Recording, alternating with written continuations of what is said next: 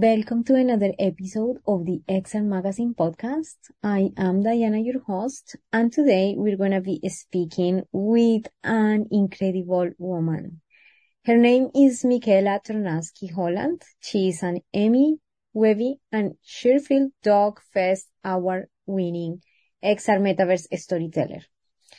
Recently named as one of the 100 original voices of XR, she creates non-fiction and socially impactful stories by using immersive and interactive technology. She focuses on the impact of the projects to move beyond the project itself. When she's in creating her own digital projects, she consults for socially conscious companies and non-profit organizations on creative strategy and impact production.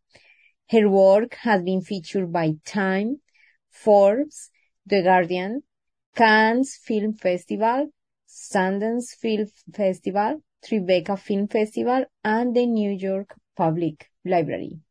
It sounds super interesting. Let's learn from her directly how she has done all of these amazing achievements.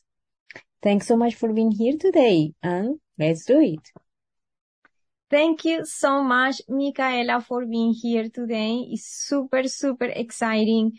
Let's begin maybe to understand how did you get into the XR field? And as I always say, for someone who is just landing here, XR it, uh, stands for extended reality. So it involves virtual reality, augmented reality, mixed reality. But here is the expert. Let's hear from her. Thank you so much. Thank you, Diana. Thank you so much for having me today. Um, for me, the my story is very unique. So I didn't study technology. I didn't study um, interactive design. I didn't study gaming. I'm not an engineer. I'm not a developer. My start with virtual reality, augmented reality, and the XR industry really came from my love of dance and performance. So um, growing up, I didn't realize that choreography was a form of storytelling. And my parents asked that I not uh, pursue my dance career, but rather pursue a career at a university and get my degree. And so I did both. I went to school for journalism because I realized that that was another way to tell stories was to tell stories about real people and learn how to do that. But I also continued to do my dance career. And so I actually left my school of journalism for nine months and I went and I performed on Disney Cruise Line. And while I was performing on Disney Cruise Line, I realized that storytelling wasn't just about what you write on a piece of paper or how you choreograph dancers on a stage, but storytelling is something that's immersive and interactive and it's something that's all around us. And that when audience members feel safe and comfortable to explore a story and when you give them agency to explore that story, then you are able to put them into an mindset and an understanding mindset to change their minds or change their behaviors about something. And so after I left Disney Cruise Line, I continued to work for Disneyland and SeaWorld and Legoland in Southern California while I continued to get my journalism degree. And that's when I started learning more about audio based journalism and I started learning more about video based journalism and while I was learning all of these like multimedia techniques to tell stories, I was still being immersed and interacted. I was still immersed in interacting with stories at these theme parks. And so when I graduated from school, my biggest dream was to be able to put people inside of stories, but from a journalistic perspective or from a social impact perspective, right? So with Disney and SeaWorld and Legoland, those all have their own specific stories. Um, but no one I saw was doing this for real life people and real life change, a real life awareness. You can go to a museum, but a museum is different, right? A museum is focused on, um, scaling hundreds and hundreds of years into a physical space to help people understand what happened over the course of time.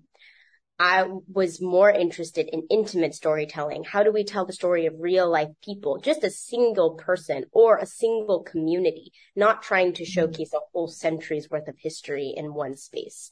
And then I was exposed to virtual reality, augmented reality, and these immersive interactive digital technologies. And that's when the ball dropped for me. And I realized that these were all things that I had been pursuing, but not actively within digital technology. And so when I started to put together my background as a choreographer, my background as a journalist, my background as a passionate storyteller, and now these digital technologies like virtual reality, augmented reality, artificial intelligence, interactive video, interactive online platforms, it all just seemed to make sense and it all seemed to click. And that's where I got my start. Oh, wow. That sounds super interesting. I like when you mentioned that this is such a rich media and so interesting that we don't see just every, everybody pursuing that or um, yeah, taking care of that side, but it's the stories, the individual stories, uh, that are not just, uh, yeah, you know, like it's, it's very fascinating to see a story through a character, for example, like the ones from Disney and, and, and stuff. But it's also fascinating to see the story of the person that is in the street, that lives day and night in the street, or the person that is in jail, or the person that is going through the final stages of the cancer, you know? So those stories, I, I also feel I share absolutely the same, um, interest for social impact and using virtual reality for that. So how was, you know, how did you come to the very first one of these ones, like your very first project? How did you get into it? How, you know, how did you get started specifically into that? So my first foray into uh, immersive interactive storytelling was using 360 technology with 360 cameras because I already knew about film based on my studies in school with video journalism and digital filmmaking. It translated a lot easier for me. So it made more sense instead of me diving into a computer engine based program or like a Unity or an Unreal, it made more sense for me to start dabbling in this medium by starting with the camera and filming and then editing. And so it was in 2016. I had just graduated from school. I'd moved to LA uh, to be working as a PA on commercial film sets, um, as a PA on different types of um, different types of films that were happening in LA. And at the same time, I was, um, purchasing my own 360 camera. I was pursuing my own personal 360 documentary. So I decided to do a documentary about homelessness in Orange County, California. Mm-hmm. And I just got a lot of my friends together and involved and interested in this medium too. So I also filmed like dance videos using the 360 medium and then I would, you know, just sit at my computer at home and figure out how to make them better and how to continue to edit together mm-hmm. and how to publish. So many times I published things to Facebook or YouTube 360 and this was early days and it would be folded or it would be like stitched on top of itself and I'd have to, you know, delete it, take it down and redo it. So it was just constantly trying to figure out workflows at the time that weren't solidified and no one on YouTube was doing these workflows yet. Mm-hmm. And that was really gratifying because I then thought of an idea to make my own resume in 360. So I used, um, the same technology I was playing with on my day to day to create a resume that showcased who I was in a 360 field. And I used like, um, small, um, graphic design and I met somebody who was a VR professor of journalism at, at, at USC. His name's Robert Hernandez. Awesome person. And I told him about my work and I told him why I wanted to continue pursuing VR journalism. And he was the one that I owe my big break to. Um, and he was the one that I owe all of my success to because without him, I wouldn't have been able to do the things I got to do in the coming months. Wow, that's amazing. Yeah, sounds great. What type of um, direction or specific, you know, guidance help you the most for for that uh, success? It's um, I'm curious to see, you know, how what was so impactful for you to shape, you know, your career or your future. I really think it was my background as a dancer. The minute I understood that a 360 camera was something you choreograph around, it really helped me understand that the way you place the 360 camera, the height you place the 360 camera creates the compelling story. Most filmmakers work in a medium close up wide shot, I work in choreography. I work in 3D. I've worked in 3D since I was in 11 years old choreographing my own dances. So it just made sense to me, the translation. And then the reality of being able to showcase people that whose stories don't always get told. So I actually had the honor and privilege of um, shortly after purchasing my first 360 camera and shortly after exploring these mediums, getting hired by Time Magazine, moving to New York City. This was the year that Trump got elected. And I was able to document all of the things that happened in 360 for Time Magazine, the inauguration, the protests. I was able to go uh, travel for People Magazine and document film sets in 360. I was able to go to different um, national parks with Sunset Magazine and document different national parks in 360. I was able to travel to different places all over the US to document amazing solar eclipses for Time magazine and amazing sports stadiums for Sports Illustrated. And so I continue to hone my craft all through that time working for these different organizations that were all under the umbrella of Time magazine at the time. But what was also really incredible about my exposure to Time magazine was also that I learned about high, high quality of journalism, not just with 360 film, but also now with computer engine based experiences. So live, like live streamed, um, room scale, volumetric, however you say it, experiences that run on a game engine. So learning about how we created re- how we recreated a home on the American war front to showcase Amer- to showcase our project Remembering Pearl Harbor, how we worked with the World War II Museum, how we collaborated with the uh, survivor of Pearl Harbor, how we then moved into the space of telling the story of Buzz Aldrin and some of his ideas. So like I was exposed to all these technologies at a low risk. Like I wasn't expected to develop an engineer. I wasn't expected to produce. I was an associate producer. So I got to sit back and learn about technologies that I hadn't learned about in school or technologies that I hadn't yet explored on my own. And that was really important. It was important for me to see collaboration. It was important for me to see that no project is successful without the uh, expertise of people around you and no project is successful without everybody having their own specialty and their own knowledge and wisdom about a certain thing. I didn't have to be the one that knew it all. I didn't have to be the director, the producer, the project manager, and the marketer. And I think that's really important for anyone who's learning to see because I think so often people put pressure and sh- stress on themselves that they have to do it all. They have to be able to do it.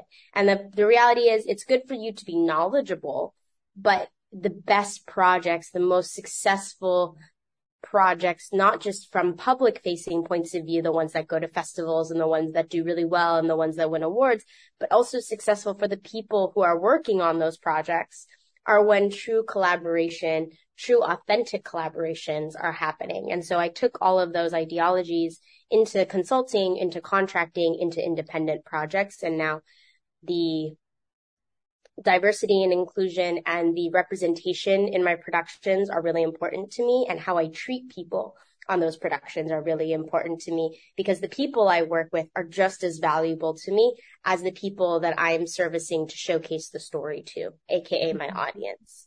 And I think sometimes mm-hmm. that can get lost in other, in other ways. Yeah, thank you so much. That that's very insightful for sure on how the actual projects work and the success of projects. Thank you for sharing that. I also wanted to ask you when in a documentary, for example, so there is a story that is, you know, that we want to, to showcase. And in 360, because the viewer has the freedom of looking everywhere that they want, how do you make sure that you tell the story in the way that you have designed it without affecting, you know, the attention of the viewer in any other side? What techniques do you use to actually tell the story in the way that you want the user, for example, or the, or the viewer to, to look at, you know? I think that for me, I take a step back and I don't ever I don't ever tell a story in 360 that I think that the viewer has to be looking at a certain place in order mm. for them to mm. get the story. I think there's a lot of people out there in that camp. I'm of the camp that I I trust my audience to be a smart audience. I trust my audience to take what they want from the project. And so I don't choreograph my 360 films or my 360 experiences to be something that if you miss it, you miss it and that's it.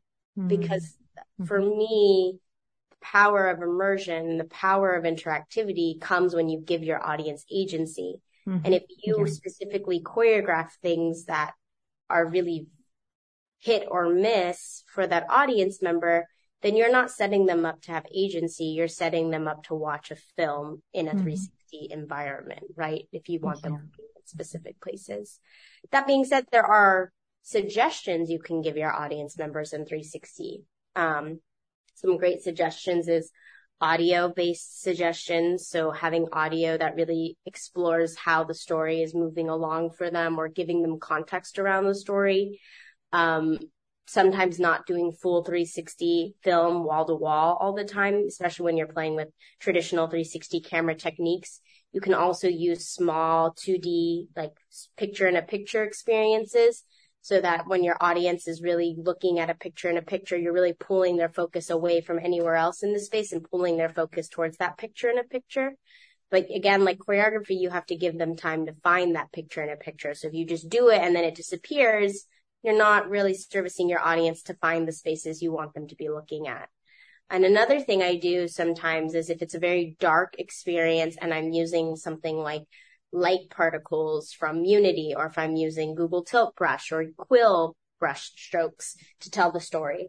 I won't just have it on the 180 field. I'll have it on the 180 field in front of them and on the 180 field behind them. It's the same exact thing happening, but it's happening both in front and behind. So it gives them twice, twice the ability to catch the whatever it is, the action, the audio, the da da da, the visual versus most people just put everything on the 180 plane. And when it turns dark and they want them to focus, they just focus on the 180 moment right in front of you. But you have to realize if your audience was turned to the right, then valuable storytelling that they lose turning to the left to refine what you want them to find gets lost. So doubling up the action on both sides of them isn't, is a very safe way to make sure they at least get parts and pieces of it, even if they're not looking at it directly 100% all the time, because you're putting in more probability chances that they'll find it or that they'll witness it. Mm-hmm. Okay. Thank you so much for that. In terms of designing social impact experiences, how do you approach it to actually spark an emotion. This is more about the storytelling, but in VR, how, how do you make sure that the story is so like moving? Uh, I think it really depends always on the collaboration. It really depends on the community whose story I get to tell, or it really depends on the person whose story I get to tell. I never approach, I never approach two stories the same at the same time. Um, it's always about the content, the theme, it's about the goal of the story. So for example, the story about the children who swim to school in the Philippines, it's a story about children living in poverty, but it's a story about hope and about this organization that creates hope for these children by making um, small yellow school bo- school boats for them to get to school so they don't have to swim anymore. And so thinking about that project to me, it didn't feel authentic or it didn't even feel genuine for us to just do another 360 video of children living in poverty. People have done that before. And is that really portraying hope or is that portraying poverty porn? And so we chose to do instead an animated film.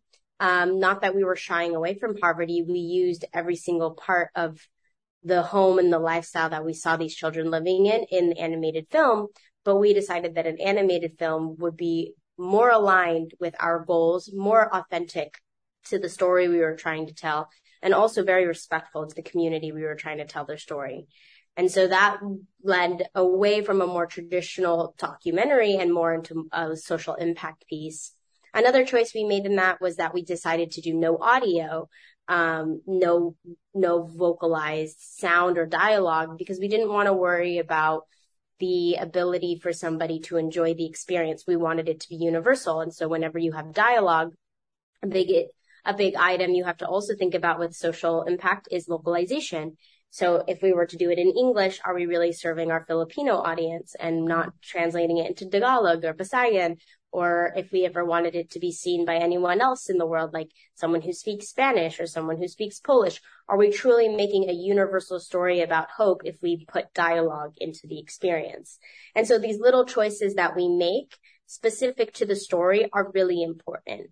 Another part about social impact experiences is how you mobilize the experience once it's finished. You can't just say, it's done, my work is done, if you truly think your project is social impact. If your project is social impact, you don't just create a project, you also mobilize the project. So where does this project need to be seen? Who needs to see it? Why do they need to see it? When do they need to see it? Is there a special anniversary coming up and you're trying to get policy through the door? Is there a special um, is there a special event coming up and you want to make sure the piece is seen at this event by certain types of people who can make decisions about this experience or make decisions about this person's life. And so there's really clear, um, what I would call ethics, not only in the creation process of social impact experiences, but also in the distribution or mobilization process of social impact experiences. And one of the things I've seen is a lot of people who create social impact, they budget for the production and then they're exhausted and there's no way that their social impact experience gets seen. Mm-hmm. So one of the things I'm working on is how we build impact campaigns into the funding strategy at the production level, not at the post-production level. Oh, that's great. That's amazing. Yeah, because that, that might be very common do you feel that really there, there is a need to have just only specific connections or, or how do you, someone who is an independent creator, for example, independent filmmaker in VR, who is trying to show their project, do they have to, um, really have these special connections or how would you recommend someone in this situation to approach a support for this type of projects? Um, I think it depends if you're talking at the production level or at the distribution level. But for me, if someone's independent trying to create their own social impact project, it really depends on the project, right? It really depends like what type of project is it? Is it a 360 video? Is it a volumetric VR? Is it an augmented reality experience? Is it an interactive web based experience? That's all going to answer and help to answer and formulate those questions. One thing you can think about if you really want to scale the impact strategy of your project is to bring in an impact producer or to collaborate with an impact focused organization. If you're telling a story about social impact or documentary, it's important you also align yourself with experts in that field. Even if you just send them a quick email to let them know you're working on this, um, it doesn't matter if it's a field as wide as nuclear weapons threat or a field as um, small as your community garden that you want to create awareness about. It's important that you are not just the excavator or the colonizer of that story. It's important that you become the collaborator with that community around how to tell their story. And in order to do that, you need to gain their trust. You need to have a repertoire. You need to have communication with them. And those types of connections and relationships will help start to formulate and answer the questions around how you mobilize the experience. You are a bridge. You're not just an island. So you can bridge yourself to many different places and many different people. And those types of collaborations and those types of constellations that you build as you're creating a project are really key to helping you find the ways you mobilize and the importance of mobilization. Mm-hmm. That's great. Thank you so much. Yeah, definitely you've worked in so many amazing projects, which is the most impactful that you've seen, maybe for your personal life or any other um, aspect that you want to mention, but which one is your favorite?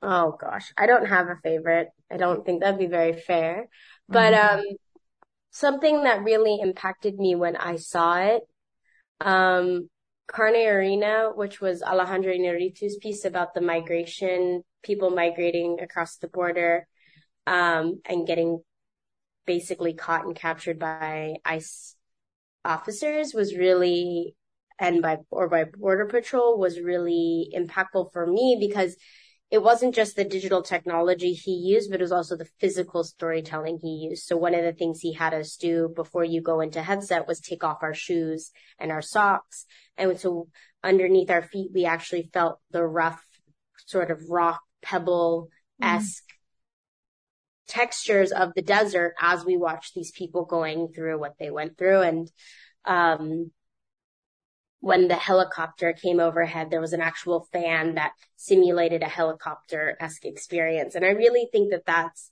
that's the magic of all of this together is digi- pure digital technology is amazing and can definitely stand on its own as its own piece of storytelling. But we can't forsake the fact that physical storytelling is also really impactful and important too. And so what I loved about that project was the way that it connected and mm-hmm. transformed both to be elevated in a higher way. And that's something I always like to keep in mind. Does that mean the budget needs to be larger? Of course. Does that mean the budget, it gets bigger? Of course. But that doesn't mean that isn't something that can inspire, um, it inspired me at the time. Um, but it also, you know, helped inform me that I wasn't crazy because I had always thought that physical and digital storytelling mixed together was the most impactful. And I tried that on my next project and it was very successful. Um, but it just being able to see it done by like an Oscar award winning director, getting to see that the LACMA, getting to see that the, it, at the LACMA it was almost sold out, like seeing all of these things that helped sort of reinforce for me that the work I was doing wasn't, it wasn't bleeding edge and it wasn't this like fringe. It was something that was really it was still really legitimate and that like people re- were were resonating with it. Mm-hmm. Yeah, that's amazing. Thank you so much.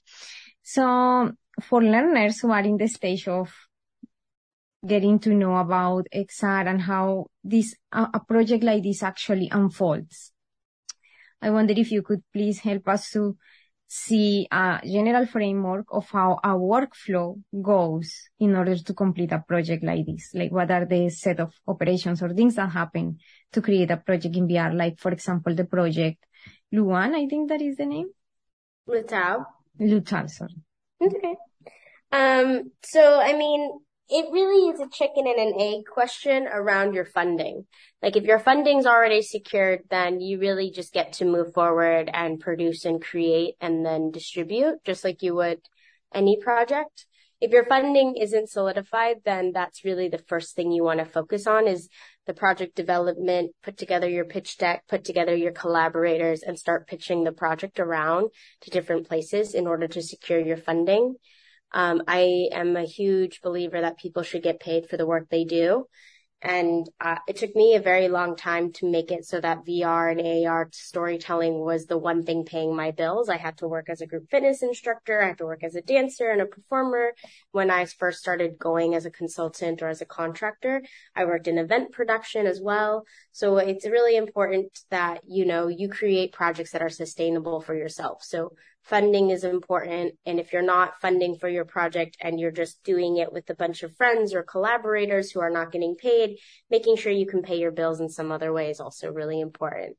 Um, that being said, really it just depends on the project. Um, but a basic project goes through pre-production, production, and then post-production, right? And that can look different for every project. If you're working on a 360 film, it's going to follow a more traditional film pipeline. If you're doing more of a mm-hmm. animated experience, it's going to follow more of an animation pipeline. If you're doing a game engine experience, it's going to follow more of a video game pipeline.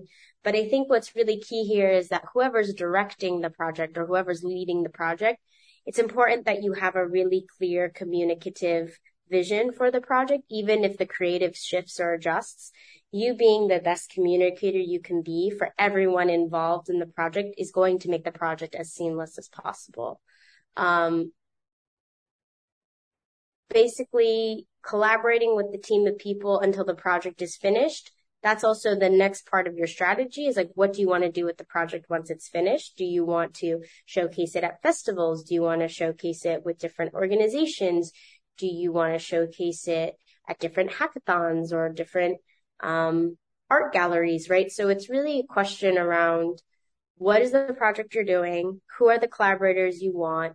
And how do you think this project should be seen once it's finished? Those are the three really key questions you have to continue to answer for yourself as you create these types of projects. Mm-hmm. And what does your, what does your collaborators want too? Cause like, for example, the community garden, the community garden might say, we really want this experience to be shown at the city council because we're asking for more land. Okay, great. That's when you know, okay, I need to show this at a city council meeting or versus being like working with someone who's working on abortion. They're like, we want this to be seen, um, at 70 Christian churches worldwide. All right. Well, that's a whole other level of mobilizing your project. So learning about also where your expertise uh, lies, who your experts are, listening to them, understanding them, and then making sure you set the project up for success. It's a lot to do. This is not an easy thing and you shouldn't do it alone. Yeah, thank you so much. That's incredible. The very last question that I'm gonna um, offer here is, in terms of creating an experience in VR, for example, to tell a story, what would be your favorite tools to use? Um, that's a great question. So again, I'm not a developer or an engineer. So mm-hmm. where I start is I usually start with, um, diagramming. So I'll start with like a Miro board or I'll start with Google Slides. I'll even start with a Pinterest board. Or if I'm working with a specific community, I'll start with research or I'll start with mm-hmm. interviews with that community. Um, I'll start with photos or videos or I'll start with, um, going there myself and taking my own mm-hmm. photos or taking my own videos. Um, so these are all tools I've used. Um, I use a lot of SyncSketch. Um, I have my own headset I'll look at builds on.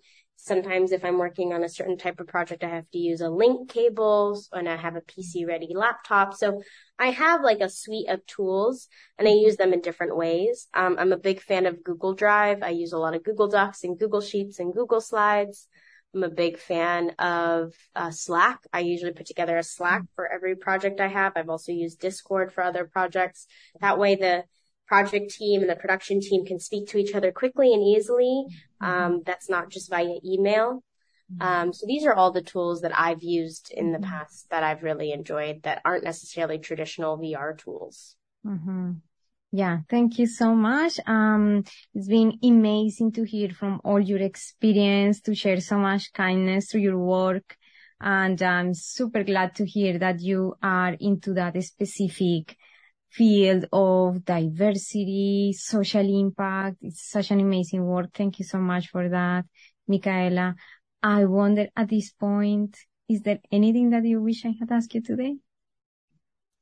Um, no, I mean, I think we had a really great conversation. I would say anyone who's listening to this, you know, timing is really key. The time you start to work on getting into this industry, the time that you spend trying to learn about this industry. Um, there's a lot happening, but there's a place for you. If you're an artist, there's a place for you. If you're an engineer, there's a place for you, for you. If you're a storyteller, there's a place for you.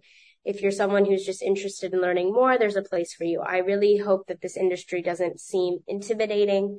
I really hope this industry doesn't seem like a mountain you have to climb. There are people like me and many other people I know who would love to sit and speak with you or would love to encourage you to continue your pursuits because the reality is, is there's a physical reality that we live in on a day to day basis and there's a digital reality that we also live in. The Zoom world, the email world, the world of social media, the world of video games. This is all, this is all connected to a larger digital reality. And the work we're doing in VR, AR and metaverse and web3 and all those weird little quirky things people talk about. That's us expanding that digital reality. And for me, what I see is that if we want to make the digital reality more diverse, more inclusive, if we want to right the wrongs that physical reality has around um, non about around not, not having the same kind of equity that we would want it to have around it, not having the same kind of respect for certain voices that we would want it to have. There is a really amazing opportunity in the digital reality to make that happen. We could have a more equitable digital reality, a more safe digital reality for all cultures, for all backgrounds, for all sexuality, for all genders. And we need people who can come and help us make that reality happen. We need lawyers. We need um, spokespeople. We need activists. We need creatives. We need people who see the pitfalls of physical reality and want to change that for a whole nother reality to come or is already here or is coming. So it's really important that you don't feel like you don't have a place in this field because this field will soon become the second place you spend the most time. You probably already spend a lot of time on your computer. You already spend a lot of time on your phone. That is you interacting with the digital reality and you can come be a part of growing it and expanding it to be the way you want it to be. Mm-hmm. Yeah, wow, that's amazing. Thank you so much, Michaela. You're such an amazing woman, such a, a good example to follow for uh, improving our careers or uh, contributing to the world in that beautiful way. Thank you so much, Michaela. And if somebody wants to follow, contact you and get a hold of you, how they can do it. Yes, the best way to find me is through my website. It's michaelaternaskyholland.com. On there will be my Instagram, my Twitter, my LinkedIn. Um, so you can find me through all of those different platforms. You can reach out to me on all those platforms, um, or you can send me a direct email via my website. Yeah. Thank you so much, Michaela, and uh, see you in the next episode. Bye for now. Thank you for having me.